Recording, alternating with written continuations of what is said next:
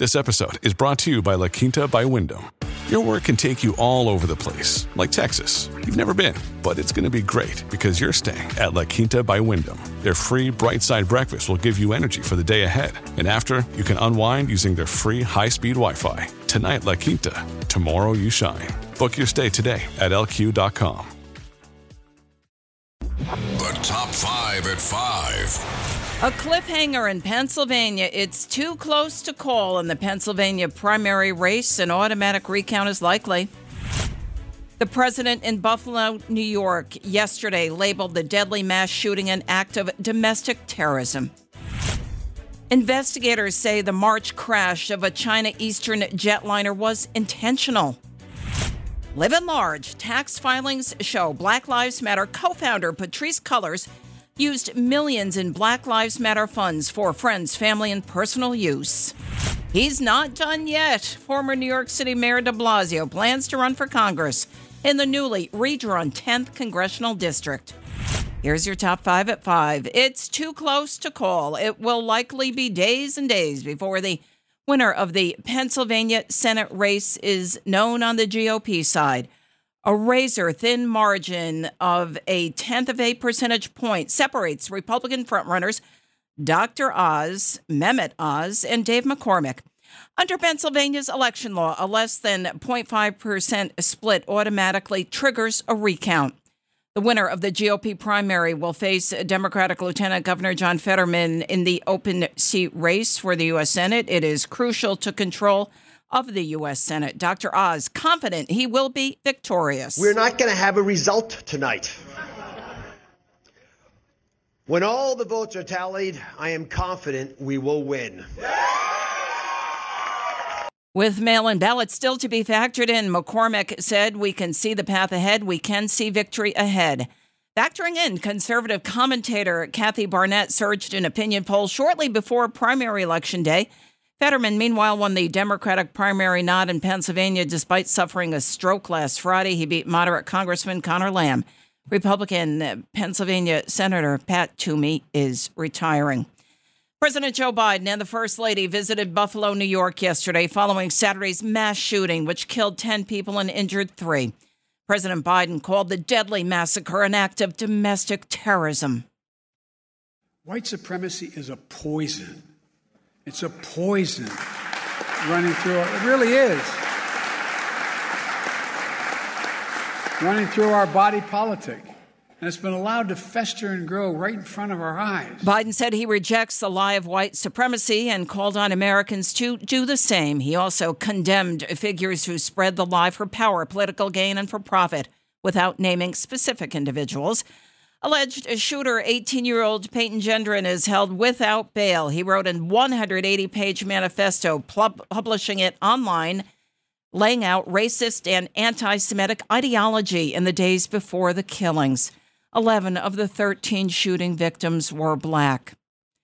The China Eastern jetliner, which crashed into a mountainside in March, killing all 132 persons aboard, appears to have been an intentional act. The Wall Street Journal first reported the findings of the investigation. The publication reported flight data from the doomed jetliner suggests someone in the cockpit pushed the Boeing 737 800 into near vertical descent while cruising at a high altitude. A handful of people gathered at the scene of the deadly crash, telling Reuters they were there to offer prayers for crash victims. This is the only thing we can do. We cannot go to the crash location, so we feel very sad. So we can only do our little bit and do whatever we can. Data from the plane's black box recovered at the crash site near the city of Wuzhou indicates controls in the cockpit led the plane to its deadly descent. U.S. officials involved in the investigation have shifted their focus to two possibilities the actions of the pilot or that someone stormed the cockpit causing the crash, according to the publication. Chinese investigators have not cited any mechanical or flight control issues in their investigation. Newly released tax documents show that the Black Lives Matter Global Foundation has nearly $42 million in net assets. Co founder Patrisse Cullors used charity funds for friends, family, and personal use. The company of the father of Cullors' child, Damon Turner, was paid nearly $970,000 to help produce live events and provide other creative services. Cullors used $76,000 to pay for a private jet. Patrisse Cullors' brother Paul received more than $840,000 for providing security to the foundation. The revelations after Cullors denied any wrongdoing in an interview with the Associated Press. My life is in direct support to Black people, including my Black family members, uh, first and foremost. And uh, for so many Black folks who are able to invest um, in themselves and their community, they choose to invest in their family. And that's what I've chosen to do. Consulting firm run by Shalomyah Bowers, a secretary for Black Lives Matter, was paid $2.1 million to provide BLM with operational support, staffing, fundraising, and other key services. Leaders have attempted to justify the expenses by saying the foundation's protection could not be entrusted to former police professionals who typically run security firms because the BLM movement is known for vehemently protesting law enforcement organizations. Former New York City Mayor Bill de Blasio is not done with politics just yet. De Blasio told a state lawmaker he plans to run for New York's newly redrawn 10th congressional district. It's the seat entrenched Democrat, uh, Democratic Congressman Jerry Nadler has to vacate to battle former longtime ally, Representative Karen, Carolyn Maloney, in the redrawn 12th district. The former mayor told Assemblyman Simcha Eichenstein Tuesday that he is committed to running in the race. De Blasio also toyed with the idea of running for governor of New York, but decided against it.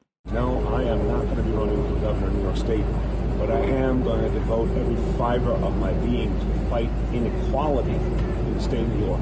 De Blasio also considered running in the 11th congressional district before the state's redistricting maps were tossed out the first time, but dropped his bid back in February. It's the WABC Early News on 77 WABC.